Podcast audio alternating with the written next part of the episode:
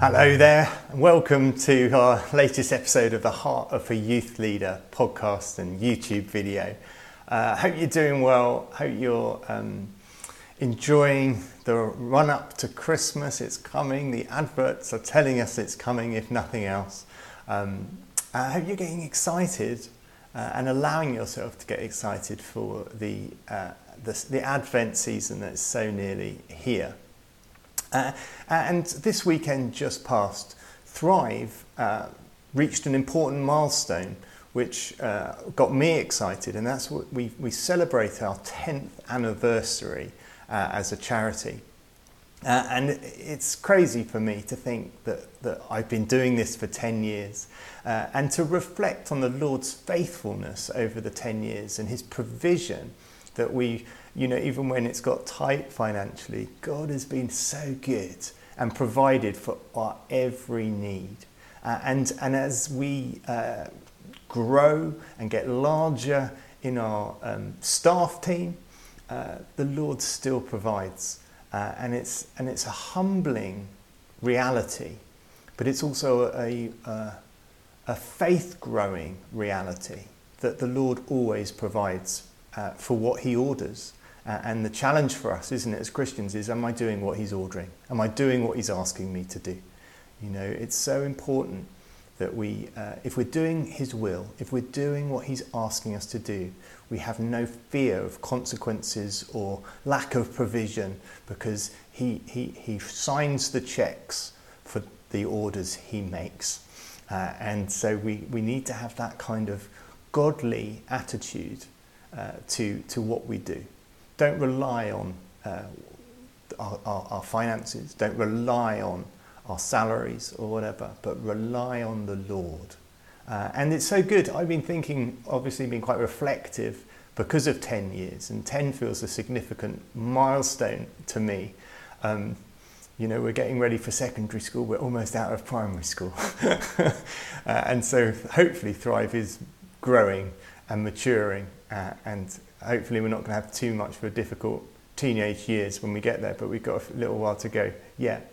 But reflecting on right from the start 10 years ago, you know, we, I was running the Youth Growing Leaders course, uh, and we've been doing that pretty much every year since, except for during COVID. Hopefully, that will be starting again soon. Wanting to invest in young people and their faith and to uh, impact them to lead others to know Jesus for themselves. And mentoring youth workers right from the start, trying to help them to keep going, keep going in what you're doing, uh, and to, to support you in, in the challenges of being involved in youth work.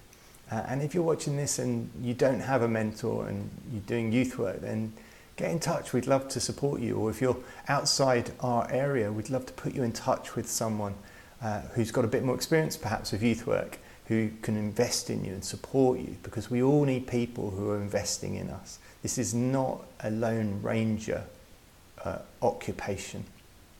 Uh, and then I was thinking about you know the number of different churches that, that, that we've helped over the years, uh, bringing Fiona onto the team in 2016, five years ago, and the, uh, the, the impact we've been able to have to help churches with their children's ministry.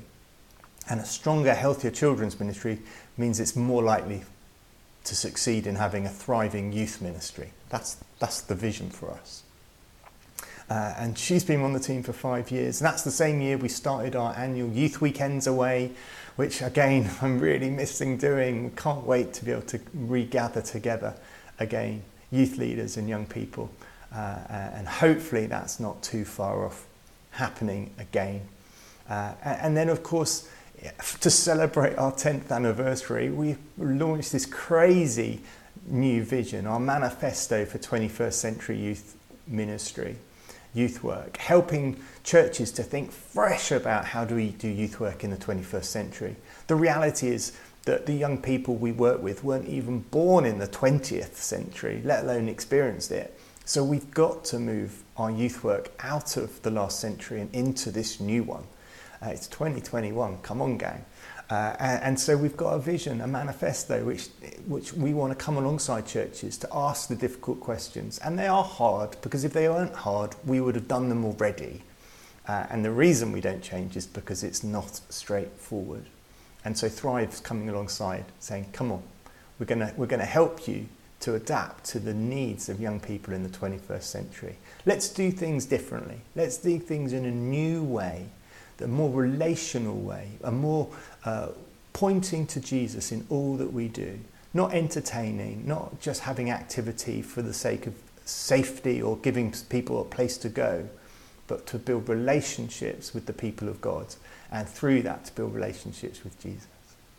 So uh, you can find out more about that on our website if you if you haven't heard about our manifesto. But that's not really the point. The thing for me today is to just this thing of I've, as I've reflected on God's goodness over the last ten years, just been drawn to praise Him and worship Him and to give thanks to Him. Uh, and uh, it may seem obvious, but I got drawn to Psalm 136, which just goes on about His love enduring forever. It's this wonderful call and response psalm uh, where you can imagine the worship leader saying the first line and the congregation joining in celebration, saying, His love endures forever. So it says, uh, Give thanks to the Lord, for he is good. His love endures forever. Give thanks to the God of gods. His love endures forever. Give thanks to the Lord of lords. Lords, his love endures forever. It's like praise God, for he is God and his love endures forever. It's not about how, what I can do and what I need to do and making things happen because his love endures forever. His love for me endures forever. His love for you endures forever.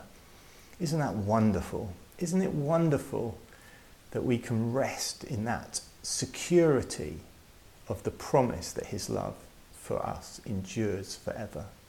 And then the psalmist goes on to talk about how uh, to him who alone does great wonders, his love endures forever, who by his understanding made the heavens, his love endures forever.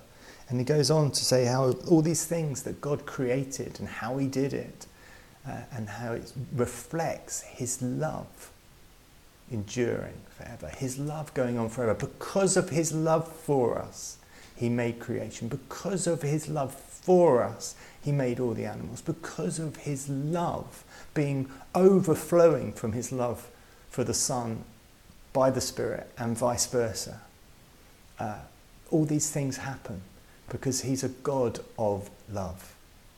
Uh, and he loves us, and we thank him for that. We thank him for his love. Uh, and then the psalm, psalmist takes us back to the Exodus, to him who divided the Red Sea asunder. His love endures forever.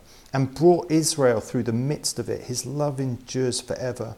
But swept Pharaoh and his army into the Red Sea. His love endures forever. To him who led his people through the wilderness, his love endures forever. And it goes on with remembering these particular examples from their history and going, His love endures forever. And as I think back to what God's been doing over these last 10 years, I just want to say his love endures forever.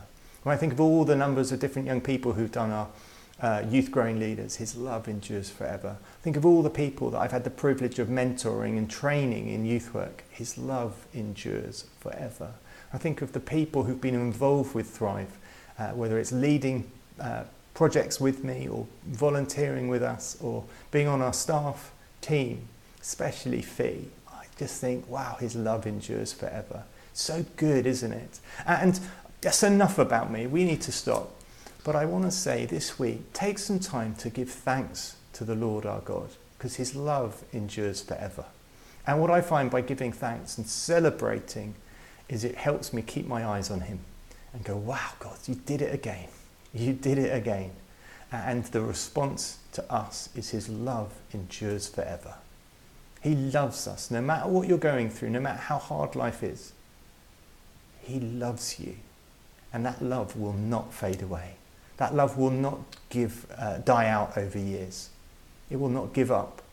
His love endures forever. Go for it.